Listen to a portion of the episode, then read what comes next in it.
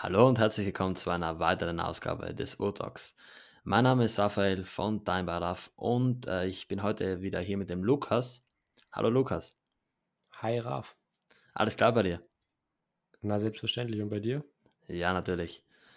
Wir haben uns heute hier zusammengeschaltet, um über ein Thema zu sprechen, welchem in der Uhrenwelt zugegebenermaßen nicht sehr viel Aufmerksamkeit geschenkt wird, nämlich der Form von Uhren. Und äh, bevor wir jetzt aber ins Thema einsteigen, möchte ich noch mal kurz fragen, Lukas, was findet sich denn heute an deinem Arm? Ja, ähm, ich fange mal nicht unbedingt mit dem Namen der Uhr, sondern der Gehäuseform an. Und zwar ist das definitiv eine runde Uhr. Und das ist dann eben eine Uhr, die man bei mir lange nicht am Handgelenk gesehen hat, aber das ist die Seiko SNXS 77K. Also so die absolute Einstiegsuhr in der Five Sports Kollektion wurde leider eingestellt. Die habe ich damals noch für um, um die 80 Euro gekriegt und das ist dann wirklich ein Preis-Leistungskiller. Also wirklich mit Automatikwerk und das Ziffernblatt macht echt was her. Ähm, die hat meine Freundin sehr lange getragen. Die hat jetzt aber zum Geburtstag eine Psycho Presage Cocktail gekriegt. Und deshalb habe ich die Uhr wieder. Ja, ich wollte heute für diese Folge ja eigentlich eine andere tragen, und zwar meine Cartier Tank Vermeil, denn die hat ja wirklich eine äh, ziemlich ungewöhnliche Form in der Welt der ganzen runden Uhren auch. Aber da ich ja momentan in Klagenfurt bin, ist es bei mir jetzt die Psycho AGS geworden, die vor zwei Tagen frisch aus dem Service kam und momentan mein Hand und momentan mein Handgelenk ziert. Ja, sehr cool. Äh, noch kleine Hintergrundstory zum Thema Psycho. Ich habe mich heute mit dem lieben nb.watches, also dem Nico, getroffen in Hamburg. Und da waren wir tatsächlich in der Psycho-Boutique. Und da habe ich jetzt mal meine SKX zum Reparieren abgegeben. Okay, geil, das war ja auch schon lange überfällig. Genau. Die Lünette kommt wieder rauf, hoffentlich schnellstmöglich, weil das ist wirklich so mein Alltagsbieter, den werde ich schon vermissen. Aber ja, da freue ich mich schon drauf, wenn der dann wieder äh, ja in seinem ursprünglichen Look daherkommt. Ja, und vor allem jetzt, wo die ja auch bei dir wirklich als Taucher zum Einsatz kommt. Wie ich jetzt genau. bei deinen letzten Ereignissen mit der Feuerwehr mitbekommen habe. Genau, das geht jetzt steil bergauf in der Karriere. okay, Lukas, dann lass uns gar keine Zeit verschwenden und direkt ins Thema einsteigen. Also, wie ich bereits ähm, gesagt habe, ist ja momentan die runde Uhr beliebter wie je zuvor. Also runde Uhren, das ist ja eigentlich, ähm, das hat ein Ziffernblatt so an sich und Uhren waren ja, soweit ich es weiß oder soweit ich es vermute, eigentlich immer schon rund. Und jetzt stellt sich mir natürlich die Frage, ist eine runde Uhr für dich ein Muss oder bist du auch bereit, mal ein bisschen abseits der Norm zu gehen und einfach mal auf eine komplett andere Form umzusteigen? Also ich bin da überhaupt nicht festgefahren. Ich finde runde Uhren schön. Ich habe bis dato halt noch nicht die eckige Uhr gefunden, die mir wirklich zusagt, wo ich so sage, boah, die muss ich haben. Ich habe eine Junghans aus den 30ern mit einem Tuneau-Case. Die finde ich wirklich schön. Und dann habe ich letztens noch eine quadratische Uhr auf dem Flohmarkt gekauft. Das ist eine Stova für 3 Euro, läuft sogar. Sagt mir jetzt aber beides nicht unbedingt so zu. Also die Junghans noch eher als die Stova.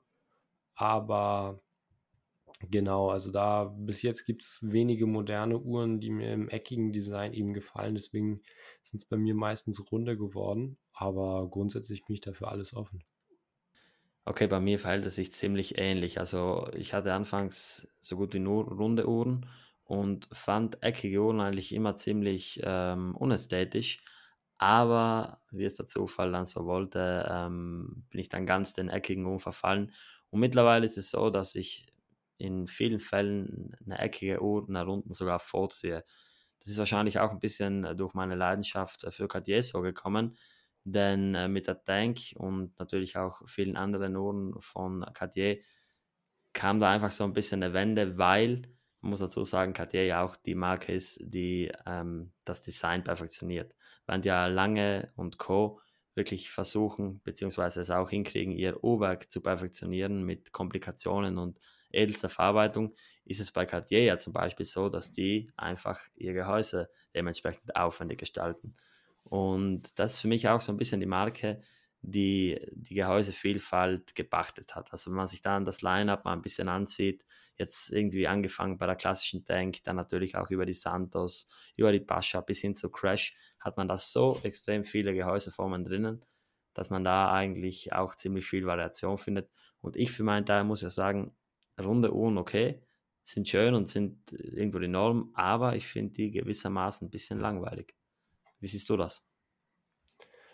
Ja, ich denke, dass du ja, ich denke, dass du da aber generell die Gehäuseform bzw. das Ziffernblatt, die Form des Zifferblatts nicht mit der Gehäuseform gleichsetzen kannst, weil es gibt ja auch Uhren mit einem ausgefallenen Gehäuse, die trotzdem ein rundes Zifferblatt haben. Also ich glaube, da gibt es eine Neuauflage von Zenit äh, mit dem El Primero-Werk drin. Ich weiß gar nicht mehr, wie die genau heißt.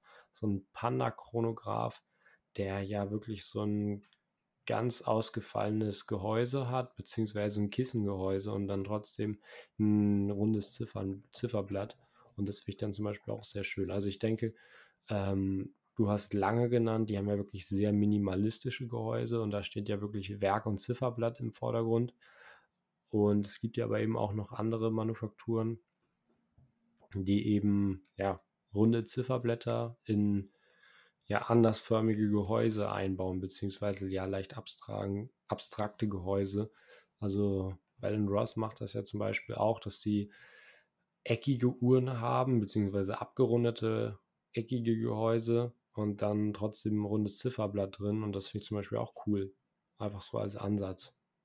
Ja, du hast jetzt ja schon bei der ähm, Zenit El Primero A384 genannt, also dieses Revival ich muss sagen, ich war nie ein großer Fan von der O, denn die sah für mich immer so ein bisschen unfertig aus, weil da haben wir ja wirklich ein sehr, sehr klobiges Gehäuse mit einem klassischen runden El Primero Ziffernblatt.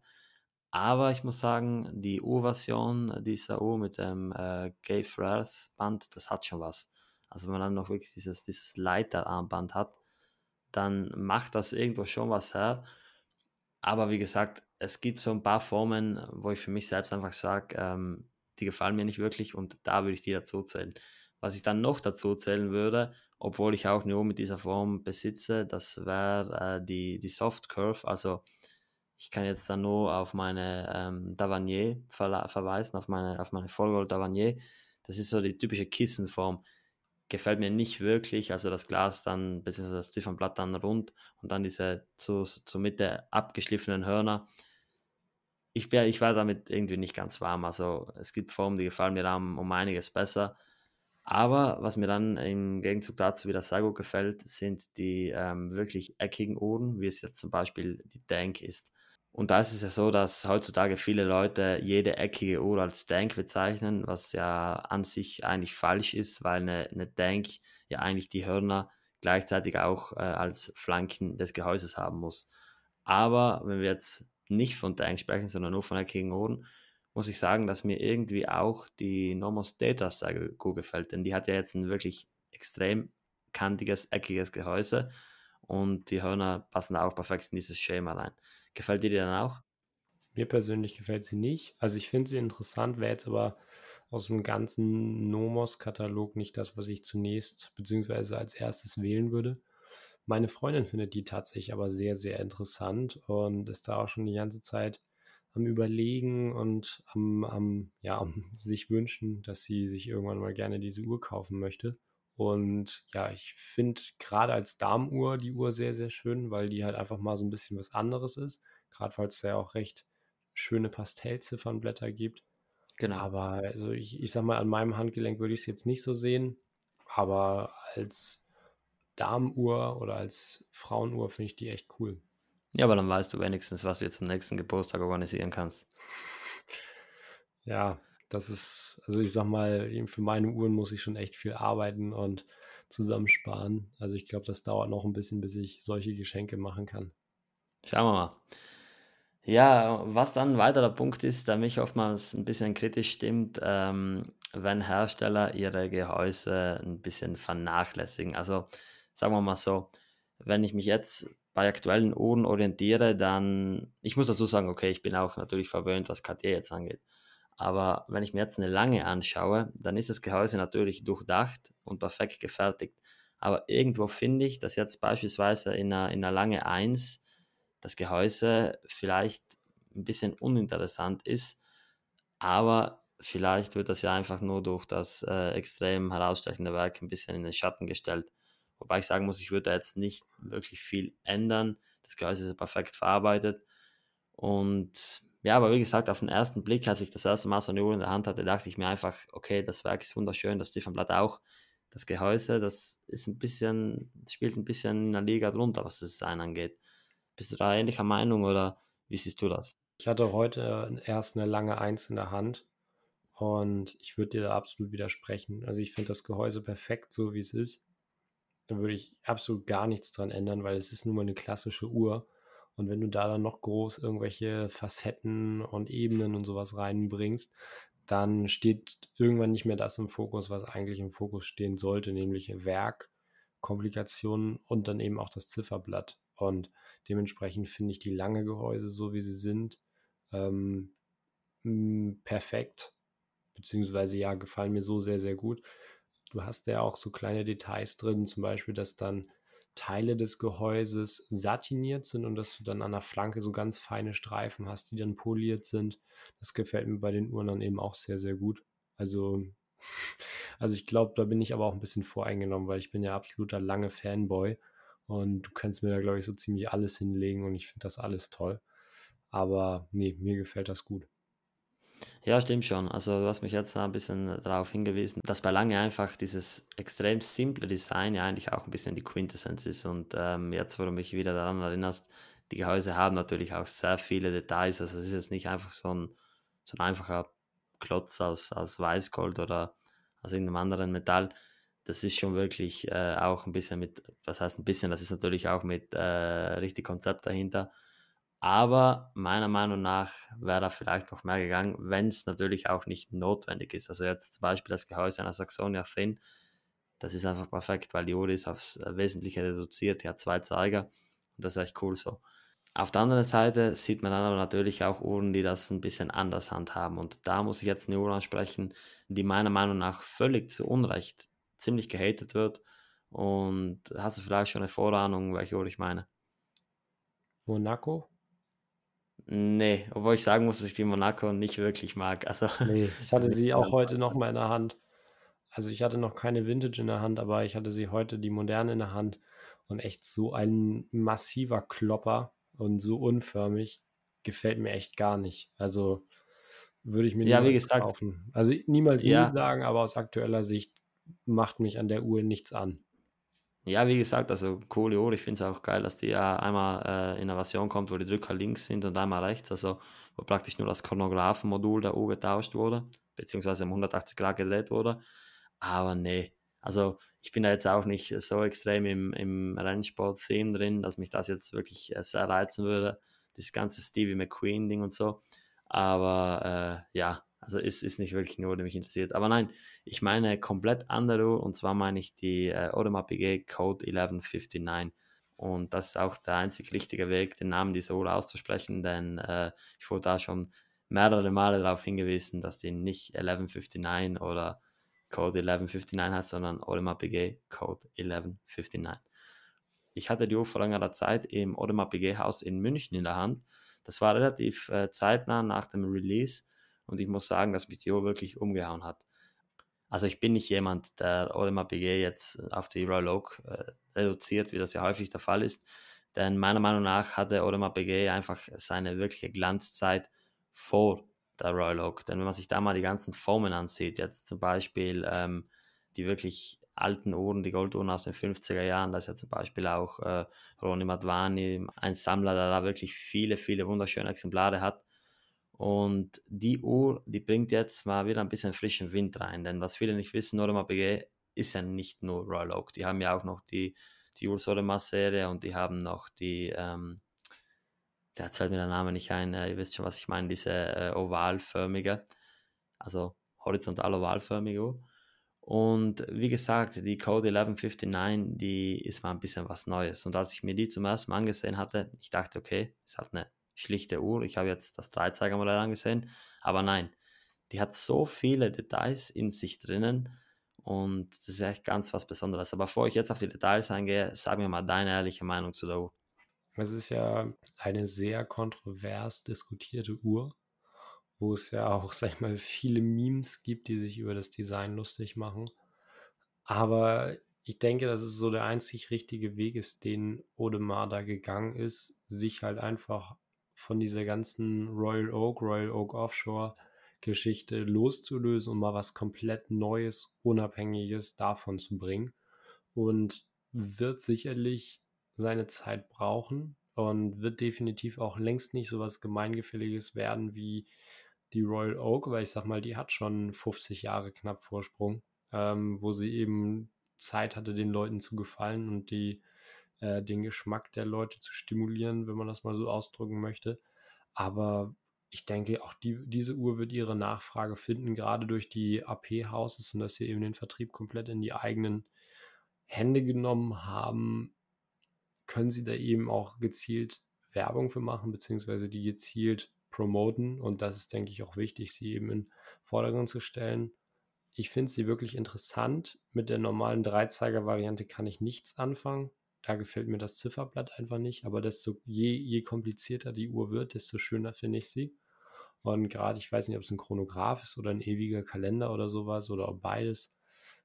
Da finde ich die schon richtig cool. Und du hast eben die Details in der Uhr angesprochen das ist schon echt nicht zu vernachlässigen und das finde ich auch echt cool. Ist halt, ist halt mal was anderes.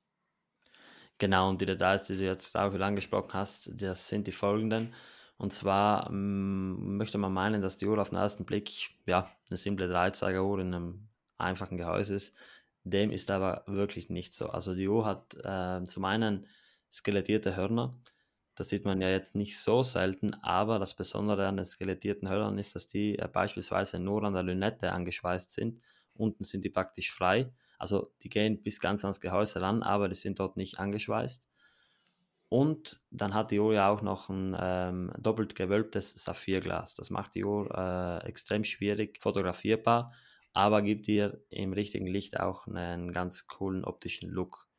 Das eigentliche Highlight dieser Uhr ist aber, dass die ähm, Audemars Piguet Royal Oak DNA sich auch in dieser Uhr wiederfindet. Äh, ich musste so ein bisschen suchen, aber nach einer kurzen Zeit ist mir dann aufgefallen, dass der Body, also praktisch das Midcase dieser Uhr, eine achteckige Form hat. Und das finde ich dann ja wieder cool, dass man einfach sagt, okay, wir als Piguet akzeptieren, dass die Royal Oak einfach mittlerweile das, das Zentrum unserer Uhrenmarke geworden ist und wollen diese DNA, die ja sich blendend verkaufen lässt und auch eine große Fanbase hat, in diese Uhr wieder integrieren. Das aber so, dass man nicht sagt, das ist ein billiger Abklatsch, sondern wirklich auf eine innovative Art und Weise. Und das ist ihnen wirklich, wirklich gut gelungen. Und jetzt sind ja auch wieder neue Versionen worden, jetzt äh, zum Beispiel die ganzen B-Colors und da auch die schwarze oder so ich finde sie wunderschön. Ein paar haben sich da ja drüber beschwert, dass die O jetzt äh, ein Fumezi vom Blatt hat. Mir gefällt es gut. Aber nochmal zur Form zurückzukommen, ich finde das ja wie gesagt cool. Mir ist ein bisschen zu groß, also die hätten sie ruhig auch in 36 mm rausbringen können. Aber an sich ist das so eine Uhr, die einfach äh, modern ist und meiner Meinung nach mal wirklich frischen Wind in diese ganze, teilweise ein bisschen langweilige Formenwelt bringt. Wenn man sich beispielsweise mal Rolex ansieht, die sind ja Weltmeister, wenn es jetzt darum geht, irgendwie dasselbe Design über Jahrzehnte hinweg gut zu vermarkten. Und da sind die Gehäuse mehr oder weniger auch immer gleich. Also das Daytona-Gehäuse, das Daydate-Gehäuse und dann noch das Sportgehäuse. Natürlich sind das jetzt nicht alle, aber im Wesentlichen sind es diese drei Typen. Und ja, ich stehe halt da ein bisschen auf, auf, auf ein bisschen Abwechslung. Ja, ja, definitiv. Also finde ich, mal ganz interessant, dass man dann so ein bisschen sich auch seinen eigenen Horizont mal so ein bisschen erweitert und abseits von ja den ganz klassischen Gehäuseformen guckt. Also ich finde es halt auch interessant, was Hublot da teilweise macht, dass du dann zwar eine runde Uhr hast, ähm, inspiriert an einem Bullauge und dass das Gehäuse nicht einfach nur ein Stück Metall ist, was aus einem Block gefräst wurde, sondern wirklich so modular aufgebaut wurde. Also ich ich glaube, da müssten wir jetzt den Mike fragen.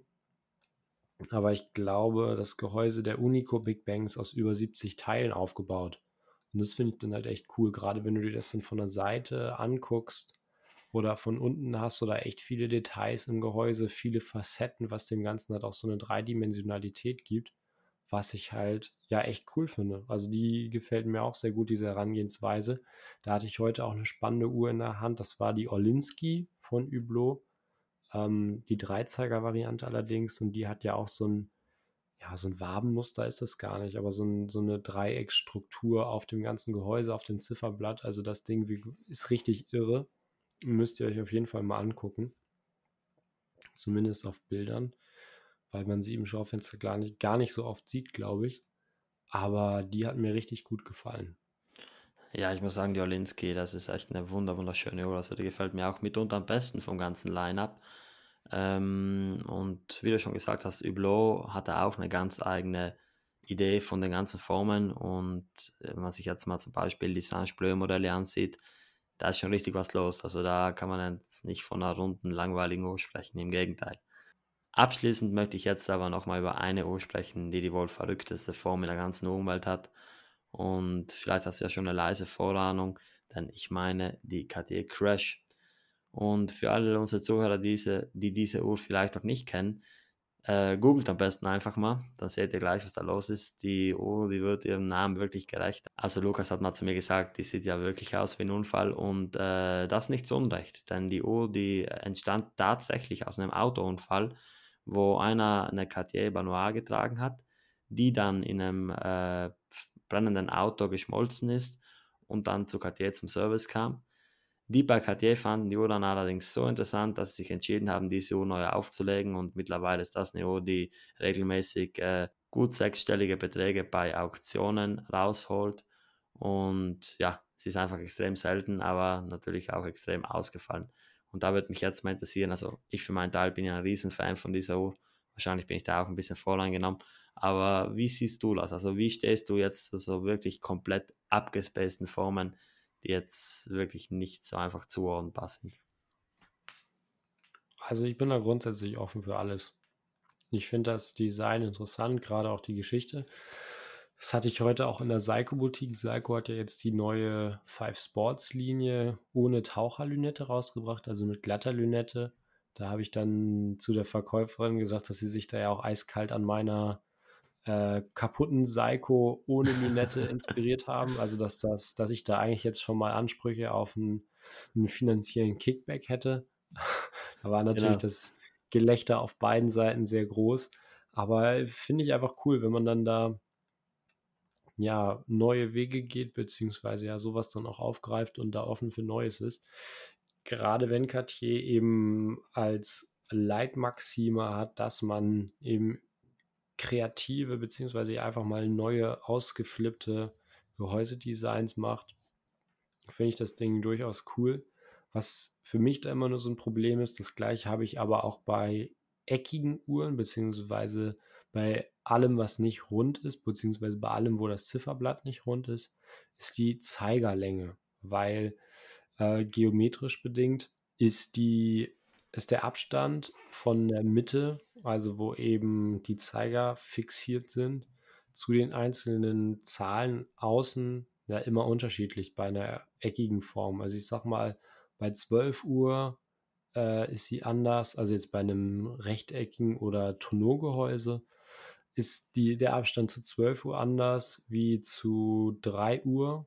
Also bei 3 Uhr ist dann der Sekundenzeiger perfekt drauf und äh, der, nicht der Sekundenzeiger, der Minutenzeiger, aber bei 5 Uhr zum Beispiel, der ganz unten rechts in der Ecke ist, da kannst du das auch nur so grob erahnen. Und das ist immer so ein bisschen, finde ich immer so ein bisschen schade, gerade wenn du die Uhr dann auch eben präzise einstellen möchtest.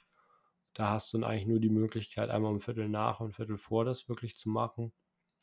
Und da finde ich dann halt einfach die runde Form schöner, hat ihre Vorteile. Generell ist das aber, denke ich, auch zu vernachlässigen, gerade wenn man nur eine Zwei-Zeiger-Uhr hat oder sowas. Bin ich da grundsätzlich offen für alles und wenn mal irgendwie eine Uhr über mir über den Weg läuft, die mir mit eckigem Design gefällt oder gar, gar mit etwas ausgeflippteren, bin ich da auch offen für alles. Also habe ich jetzt keine grundsätzliche Abneigung gegen. Ja, da könnte man ja auch noch mal eine eigene Folge machen, was jetzt die ganzen äh, Zeiger anbelangt, denn auch die ganzen Zeigerlängen, die sind ja auch irgendwo durch den goldigen Schnitt perfekt abgestimmt bei, bei vielen Uhren. Also da muss ja genau der Minutenzeiger eine Minute liegen und so weiter. Ist, das, das füllt eine ganz andere Folge. Aber jetzt zum Schluss würde mich noch mal äh, interessieren, was ist momentan deine wirkliche Lieblingsform bei Uhren? Rund. Ganz klassisch, rund. Ja, ist Rund. auch Evergreen, geht auch immer. Ja, gibt es wenig eigentlich zu sagen.